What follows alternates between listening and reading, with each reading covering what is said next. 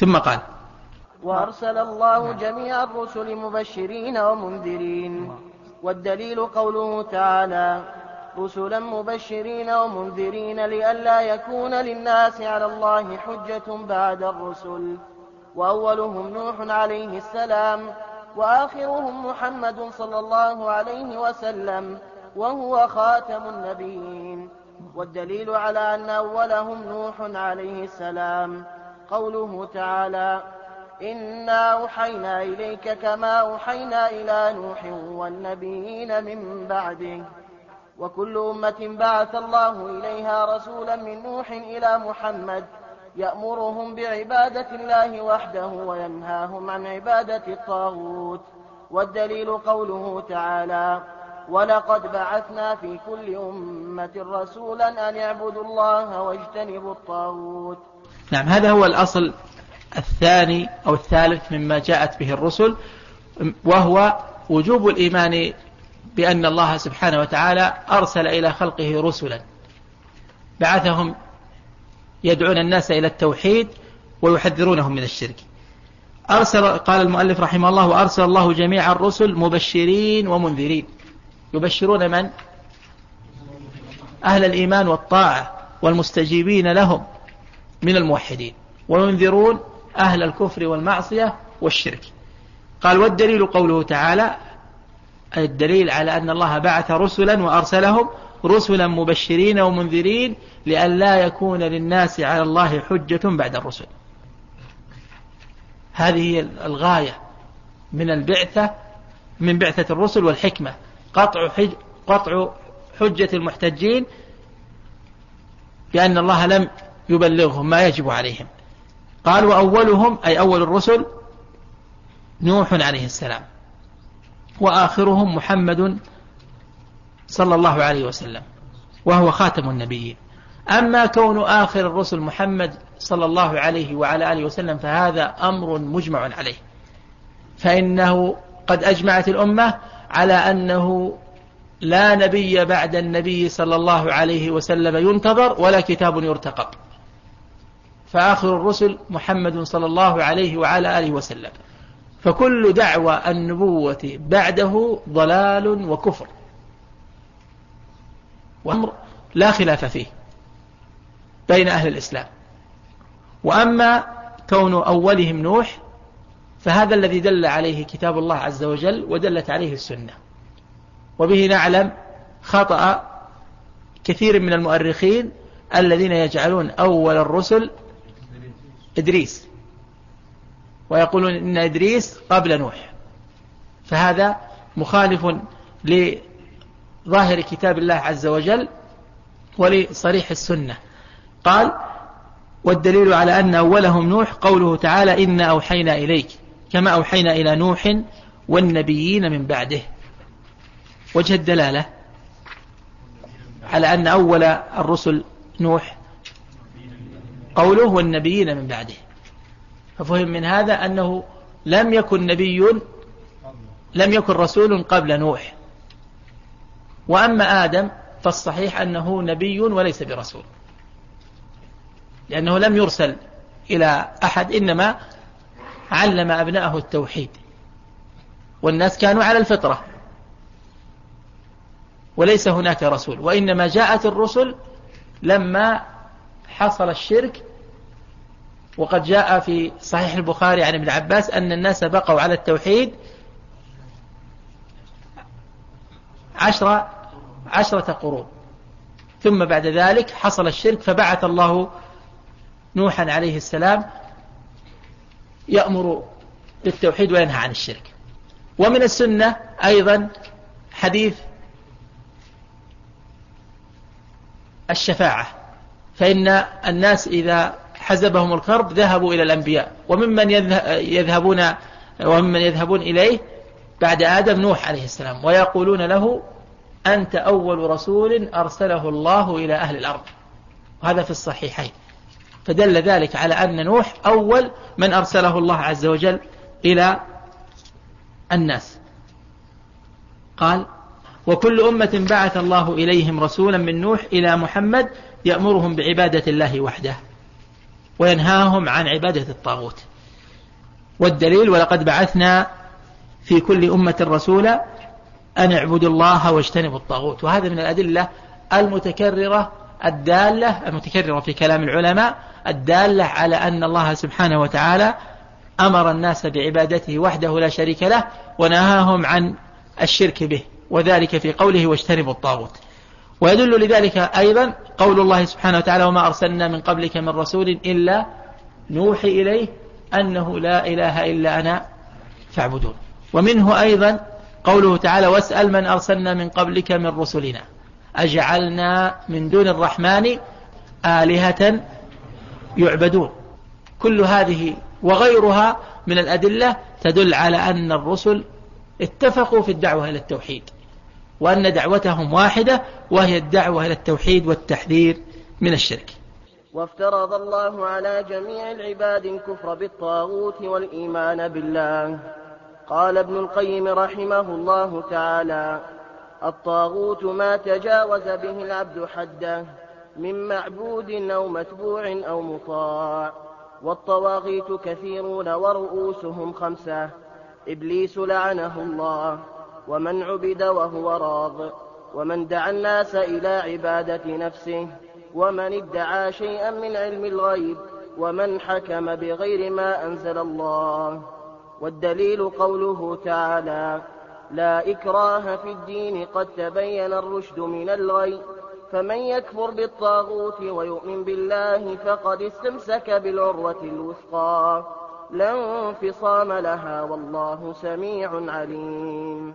وهذا هو معنى لا إله إلا الله. وفي الحديث رأس الأمر الإسلام وعموده الصلاة وذروة سنامه الجهاد في سبيل الله. والله أعلم. بسم الله الرحمن الرحيم. الحمد لله رب العالمين. والصلاة والسلام على المبعوث رحمة للعالمين نبينا محمد وعلى آله وصحبه ومن اهتدى بهديه واتبع سنته بإحسان إلى يوم الدين. أما بعد فهذا هو المقطع الأخير من هذه الرسالة المباركة ثلاثة الأصول. للإمام المجدد محمد بن عبد الوهاب رحمه الله رحمة واسعة. قال رحمه الله وافترض على الله وافترض الله على الجميع على جميع العباد الكفر بالطاغوت والإيمان بالله. افترض أي أوجب. سبحانه وتعالى على العباد على جميعهم. فالعباد هنا يصدق أو يندرج تحته كل عباد الله عز وجل ممن وجه إليه الخطاب وكلف من الجن والإنس. افترض الله عز وجل على جميع عباده الكفر بالطاغوت والإيمان بالله. وبدأ المؤلف رحمه الله بالكفر بالطاغوت قبل الإيمان بالله لأن الله سبحانه وتعالى بدأ بهما في قوله جل وعلا لا إكراه في الدين قد تبين الرشد من الغي فمن يكفر بالطاغوت ويؤمن بالله. فبدأ بالكفر بالطاغوت وهو تخلية ثم قال والإيمان بالله نعم آه والإيمان بالله وهو تحلية. فابتدأ بالكفر بالطاغوت قبل الإيمان بالله لأن الكفر بالطاغوت تخلية القلب وتصفيته وتخليصه من كل شر. يعقب ذلك التحلية بالإيمان بالله عز وجل. فلا يستقيم الإيمان بالله عز وجل إلا إذا صفى القلب وخلص من كل شائبة شرك وكفر. فإذا خلص ونقي عند ذلك تفرغت طاقته وتوفرت همته على الإيمان بالله. وذلك أن القلب إذا شغل بغير الله عز وجل انشغل عنه. وهذا معنى ينبغي التنبه له. فإنه من ملأ قلبه بهم الدنيا شغله ذلك عن هم الآخرة. ومن ملأ قلبه بهم الآخرة اشتغل بها عن غيرها وأصبحت هي التي بين عينيه هي التي تقعمه. هي التي تقيمه وتقعده فينبغي للمؤمن أن يحرص على هذين المعنيين الكفر بالطاغوت وهو تخلية القلب من كل شائبة شرك دقيق أو جليل ثم الإيمان بالله وهو أن يعمر قلبه بكل ما يزينه ويجمله ويحقق عبوديته لله عز وجل ويحقق فيه وصفي النجاة السلامة والإنابة. فالسلامة والإنابة عليهما علق الله عز وجل النجاة يوم القيامة. فمن جاء بقلب سليم من جاء بقلب منيب حصل له فوز الدنيا والآخرة. ثم بين المؤلف رحمه الله معنى الطاغوت الذي افترض الله جل وعلا على العباد الكفر به. ولم يبين الإيمان بالله لأنه تقدم. تقدم معنى الإيمان بالله في الرسالة التي بين أيدينا. بيانا واضحا شافيا بالأدلة. لكن لما كان الكفر بالطاغوت يحتاج إلى بيان فإنه خصه ببيان ببيان واف واضح. قال رحمه الله قال ابن القيم رحمه الله تعالى معنى الطاغوت ما تجاوز به العبد حده من معبود أو متبوع أو مطاع. هذا تعريف الطاغوت اصطلاحا. وهو أحد ما قيل في تعريف الطاغوت. والطاغوت في الأصل مشتق من الطغيان. مشتق من الطغيان. والطغيان هو مجاوزة الحد في كل شيء.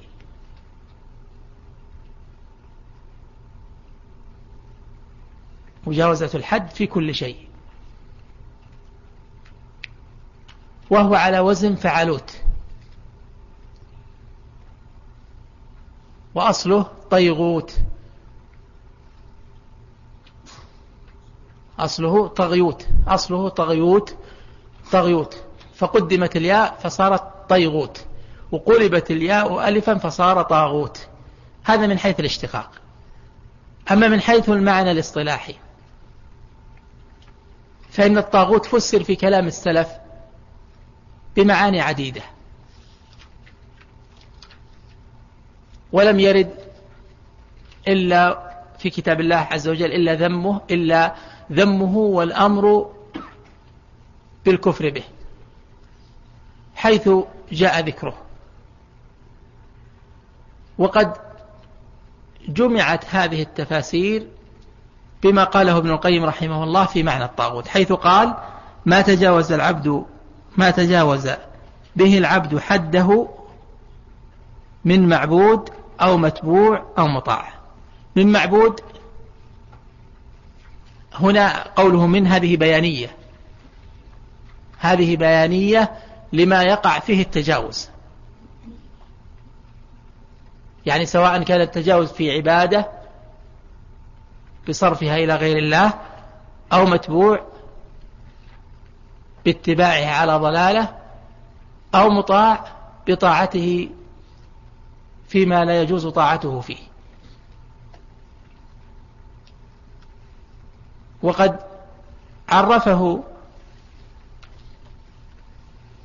جماعة من العلماء بتعريف أخرى فقال شيخ الإسلام رحمه الله في تعريفه الطاغوت اسم جنس لما عبد من دون الله. اسم جنس لما عبد من دون الله. وقال في موضع آخر الطاغوت اسم يطلق على كل ذي طغيان.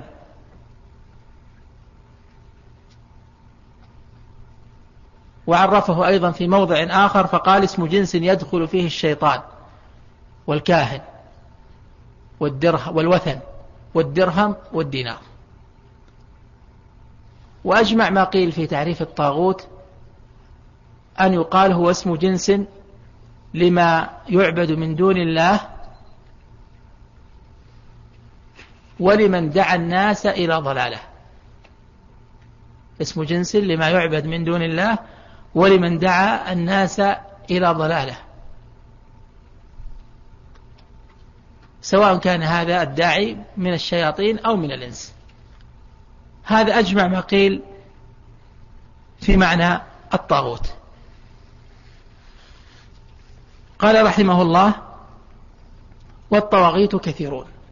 طواغيت كثيرون طواغيت جمع طاغوت والطاغوت اسم يطلق على الجمع والمفرد. ولكن جمعه هنا باعتبار أجناسه.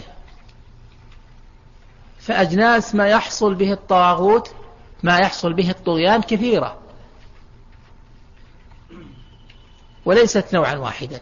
كما سيبين المؤلف رحمه الله أصول ما يحصل به الطغيان في في قوله رحمه الله ورؤوسهم خمسة. والأصل أن يطلق ذلك على كل مجاوزة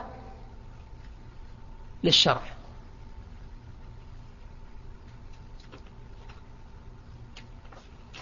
الأصل في الطغيان أن يطلق على كل مجاوزة للشرع.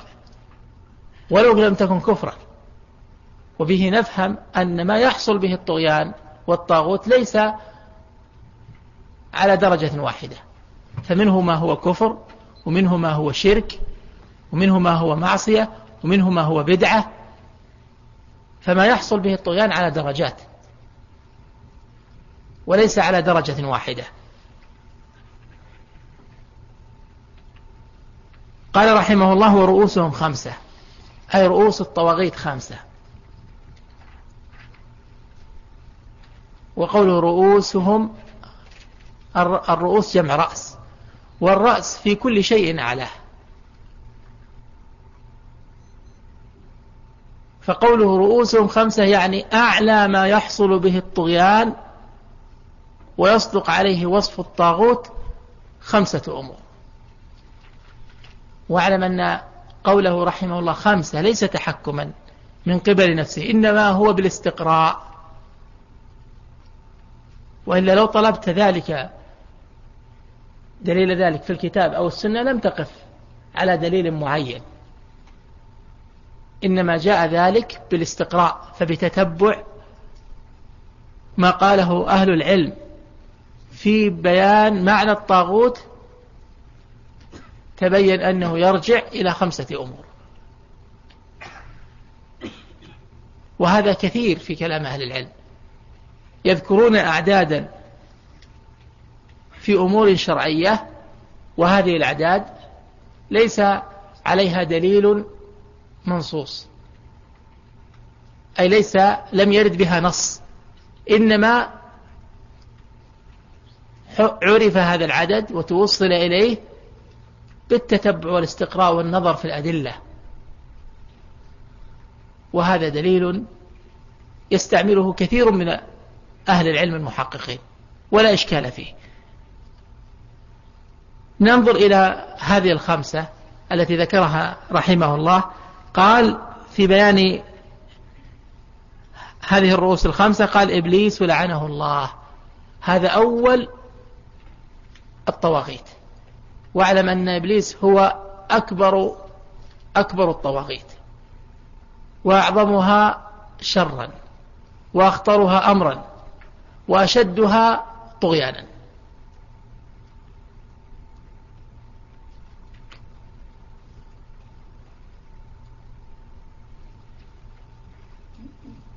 أما من أين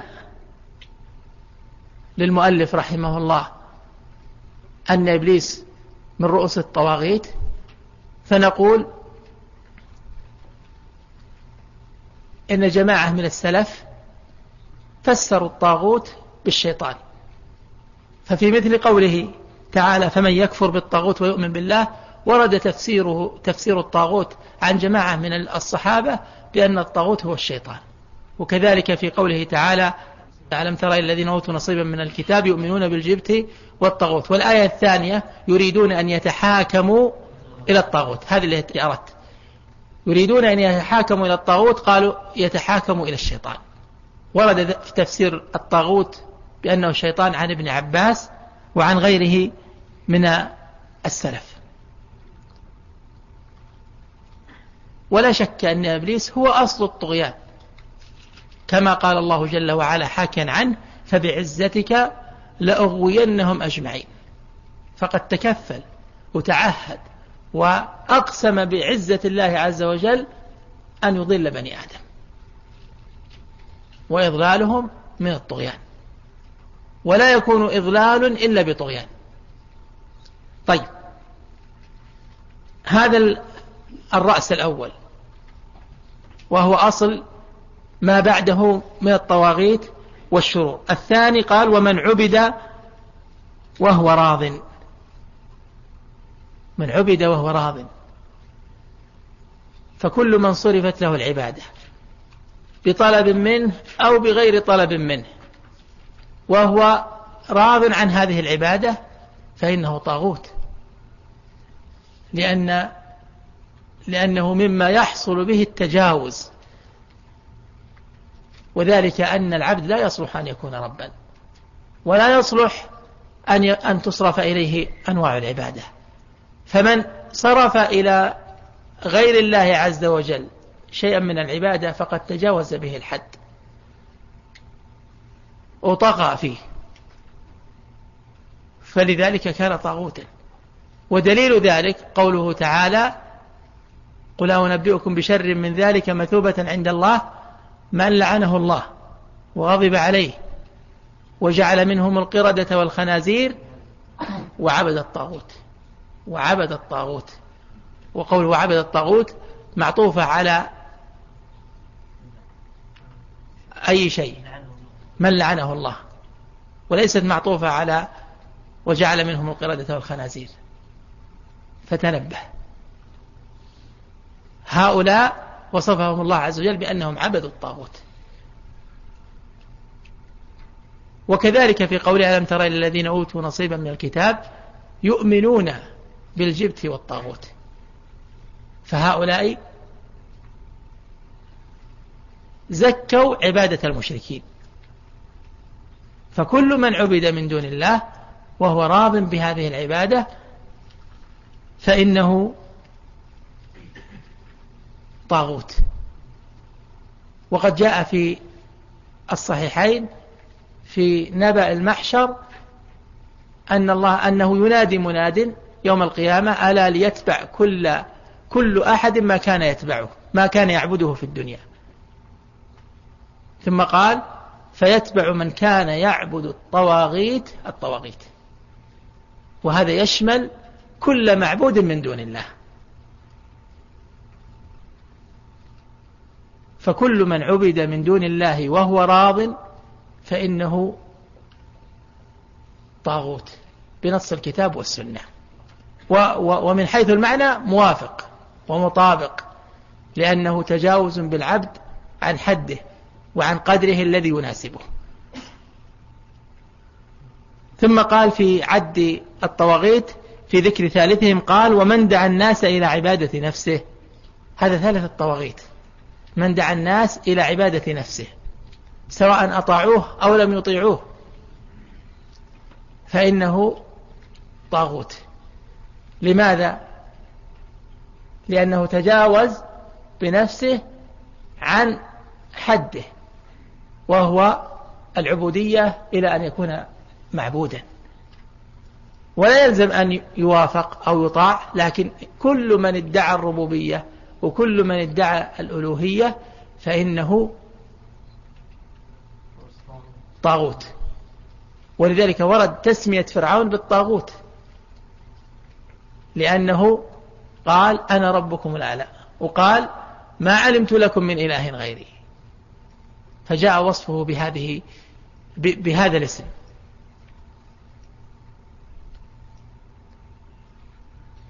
الثالث نعم الرابع من الطواغيت قال ومن دعا ومن ادعى شيئا من علم الغيب. علم الغيب هو ما استأثر الله سبحانه وتعالى به دون خلقه من العلم.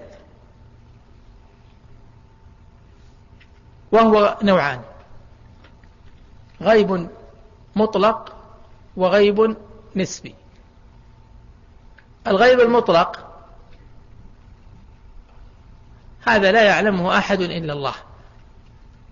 ومفاتحه خمس وهي في قوله إن الله عنده علم الساعة وينزل الغيث ويعلم ما في الأرحام وما تدري نفس ماذا تكسب غدا وما تدري نفس بأي أرض تموت. إن الله عليم خبير. هذه هي مفاتح الغيب كما فسرها النبي صلى الله عليه وسلم. فمن ادعى علم شيء من هذه الأمور فإنه كافر بالقرآن العظيم. لأن الله عز وجل قال قل لا يعلم من في السماوات والأرض الغيب إلا الله وما يشعرون يعني ما يعلمون. أيان يبعثون؟ يعني متى يبعثون؟ وكذلك قال سبحانه وتعالى عالم الغيب فلا يظهر على غيبه أحدا إلا من ارتضى من رسول. عالم الغيب وش عالم الغيب. فلا يظهر على غيبه أحدا إلا من ارتضى من رسول. فعلمه سبحانه وتعالى بالغيب المطلق مما اختص به هو جل وعلا دون غيره. أما الغيب النسبي فهذا قد يعلمه بعض الناس وهو كثير. فكل ما غاب عنا الآن مما علمه غيرنا فهو غيب بالنسبة لنا وعلم بالنسبة لمن علمه. هذا واضح؟ فالغيب النسبي يعني بالنسبة بالإضافة وبالنسبة إلى أشخاص دون أشخاص. إلى أناس دون أناس. فهذا من ادعى علم من ادعى علم ذلك فإن كان تحصيله بأسباب معلومة كان يسأل ويتوصل فهذا لا إشكال فيه. لكن الإشكال في ادعاء علم الغيب المطلق الذي فيه الإخبار عن المستقبل. طيب يقول المؤلف رحمه الله ومن ادعى شيئا من علم الغيب هذا هو رابع رابع رؤوس الطواغيت. ومن أين ذلك؟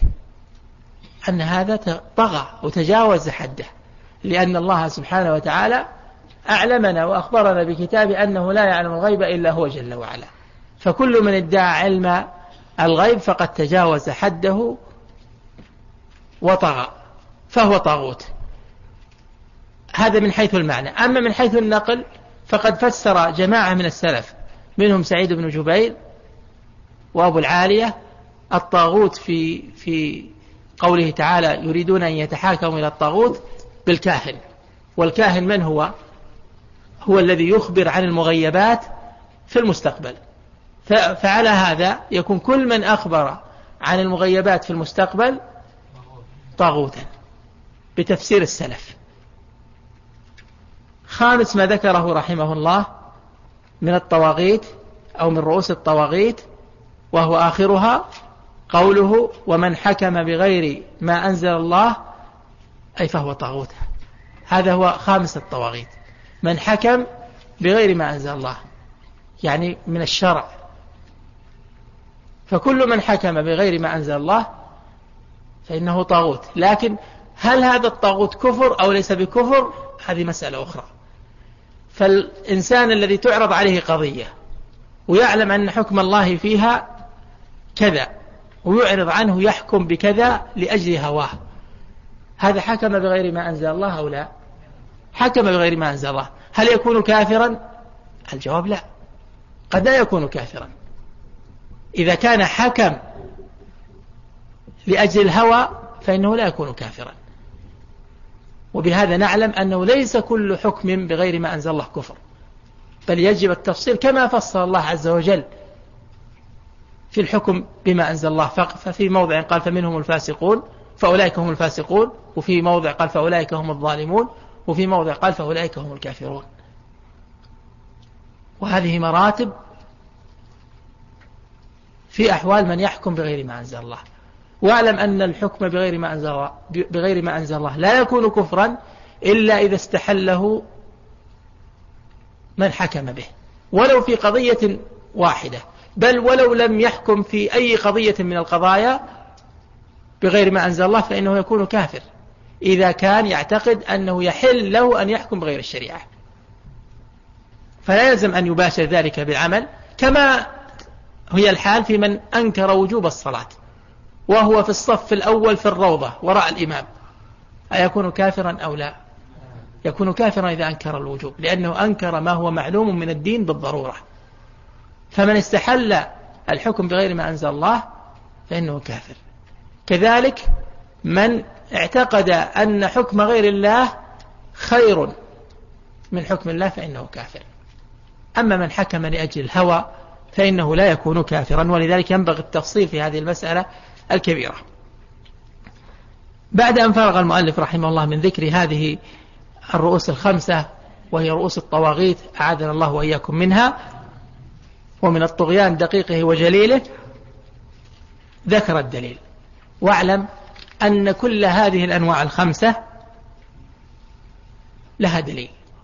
وأشرنا إلى أدلتها في أثناء الكلام. إلا الأخير في قوله من حكم بغير ما أنزل الله فدليل ذلك قوله تعالى يريدون أن يتحاكموا إلى الطاغوت فجعل الله عز وجل الإعراض عن حكمه إلى حكم غيره من التحاكم إلى الطاغوت.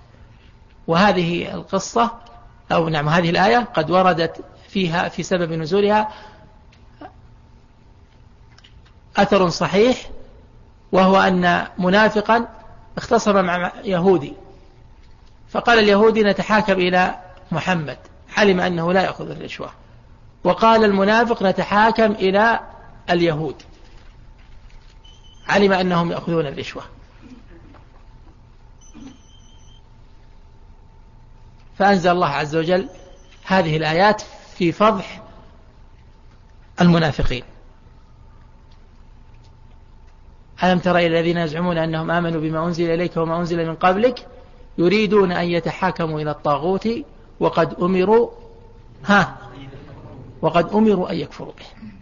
فجعل طلب الحكم من غير الشريعة من التحاكم إلى الطاغوت. ثم ذكر الدليل على ما تقدم. فقال والدليل قوله تعالى لا إكراه في الدين. قد تبين الرشد من الغي. فمن يكفر بالطاغوت ويؤمن بالله فقد استمسك بالعروة الوثقى لا انفصام لها والله سميع عليم هذه الآية دليل على أي شيء؟ ها. على أن الله افترض على عباده الكفر بالطاغوت والإيمان بالله. طيب هل هو دليل على على الخمسة؟ يصلح في في الدلالة على الخمسة؟ على الرؤوس الخمسة؟ نعم. ولذلك فسر جماعة من السلف الطاغوت هنا بهذه المعاني السابقة. وقد جمعها ابن الجوزي رحمه الله في زاد المسير. ذكر الأقوال في تفسير الطاغوت وأكثرها مما تقدم ذكره في قول المؤلف رحمه الله ورؤوسهم خمسة. ثم قال رحمه الله وهذا معنى لا إله إلا الله. المشار إليه الكفر بالطاغوت والإيمان بالله. هذا معنى لا إله إلا الله. كيف يكون معنى لا إله إلا الله؟ لا إله إلا الله هو الكفر بالطاغوت لأنه ينفي العبادة عن ما سوى الله. لا إله إلا الله نافيا جميع العبادة عن غيره. إلا الله هو الإيمان بالله عز وجل مثبتا العبادة لله وحده سبحانه وتعالى.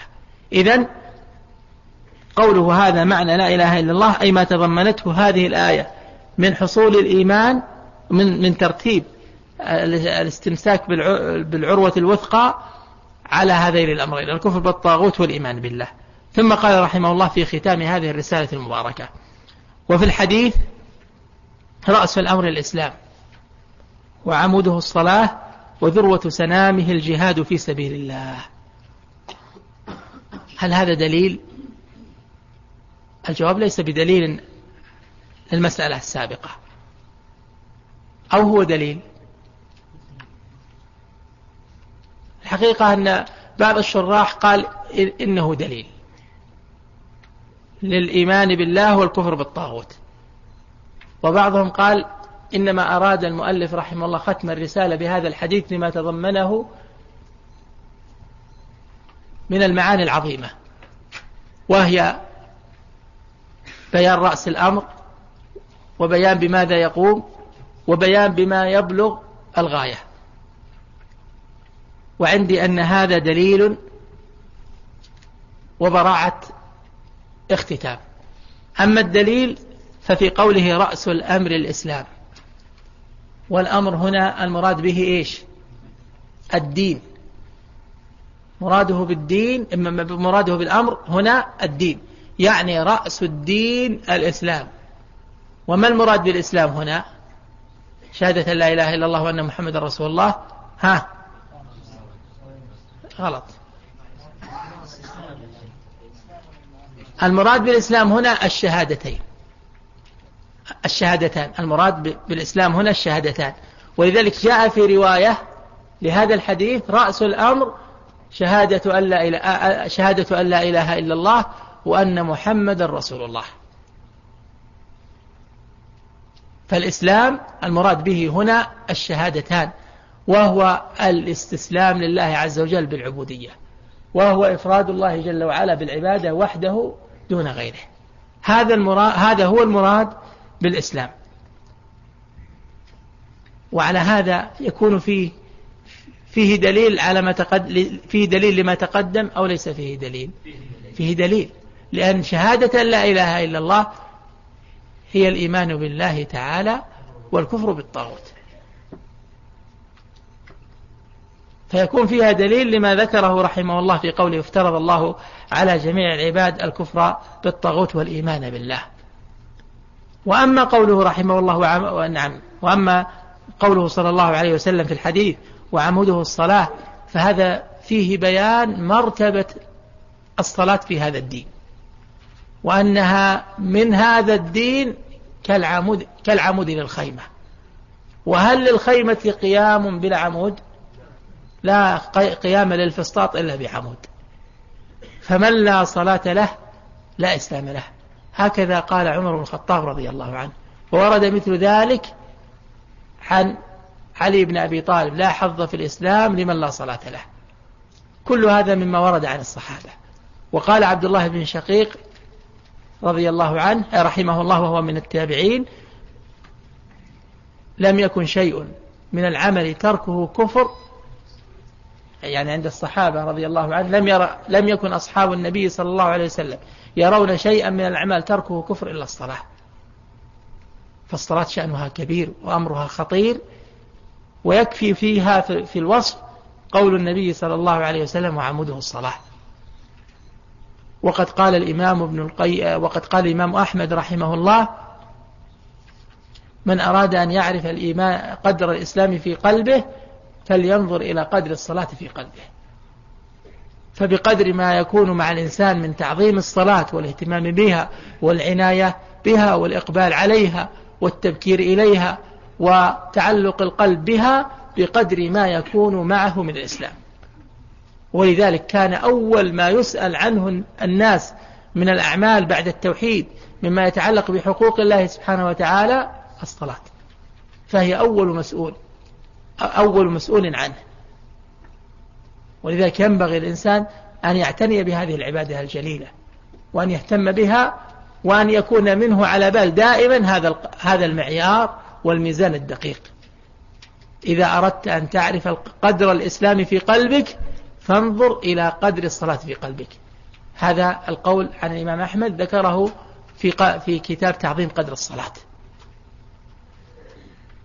وأما قوله وذروة سنا وذروة سنامه الجهاد ذروة الشيء, ذروة الشيء أعلاه. والمراد أعلى شيء أعلى شيء في الإسلام هو هو الجهاد. الجهاد في سبيل الله يعني الجهاد لإعلاء كلمة الله تعالى. واعلم أن الجهاد والصلاة هما العبادتان اللتان تكرر الأمر بهما والثناء على أهلهما وذكرهما في الكتاب والسنة. بل قال شيخ الإسلام رحمه الله لم يرد من الأحاديث قدر ما ورد في الصلاة والجهاد حثا وأمرا وفضلا. وهذا يجعل الإنسان يحرص على أن يكون نصيبه وافرا في الأمرين والجهاد في سبيل الله يكون على مراتب. منه ما يكون جهاد للكفار ومنه ما يكون جهاد للمنافقين ومنه ما يكون جهاد للعصاة كما ذكر المراتب ابن القيم رحمه الله في زاد المعاد. ومنه ما يكون جهاد بالسيف والسنان ومنه ما يكون بالعلم والبيان. فطلاب العلم الذين يبذلون أوقاتهم في تحصيل العلم وتحرير المسائل من المجاهدين في سبيل الله. إذا إذا احتسبوا وأخلصوا النية. لأن به تحفظ الشريعة. كما أن الشريعة تحفظ بالسيف فهي تحفظ بالعلم. لكن ينبغي للإنسان أن يكون صاحب نية في هذا الأمر ليحصل له ما, ما يريد من الخير.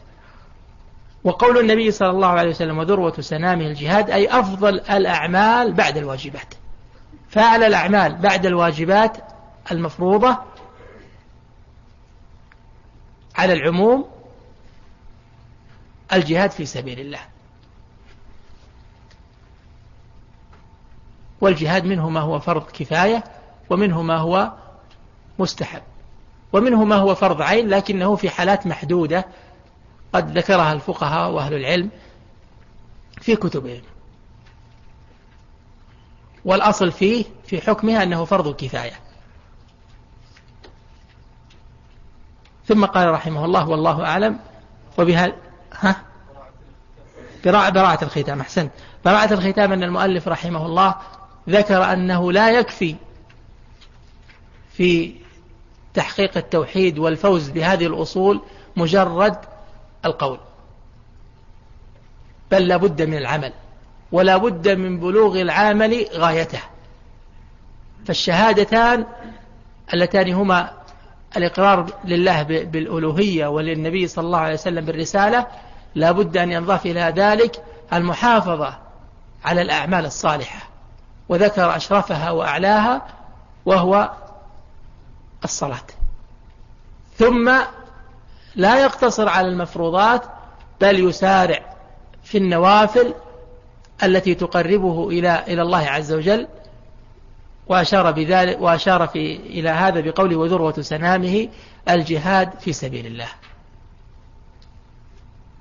فختم هذه الرسالة ببيان ماذا بماذا يثبت الدين وعلى ماذا يقوم وبماذا يحفظ.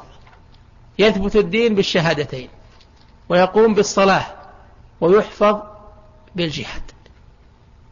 نسأل الله عز وجل أن يرزقنا وإياكم العلم النافع والعمل الصالح وبهذا تكون قد تمت الأصول الثلاثة. هذه الرسالة المباركة للإمام العالم محمد بن عبد الوهاب رحمه الله رحمة واسعة.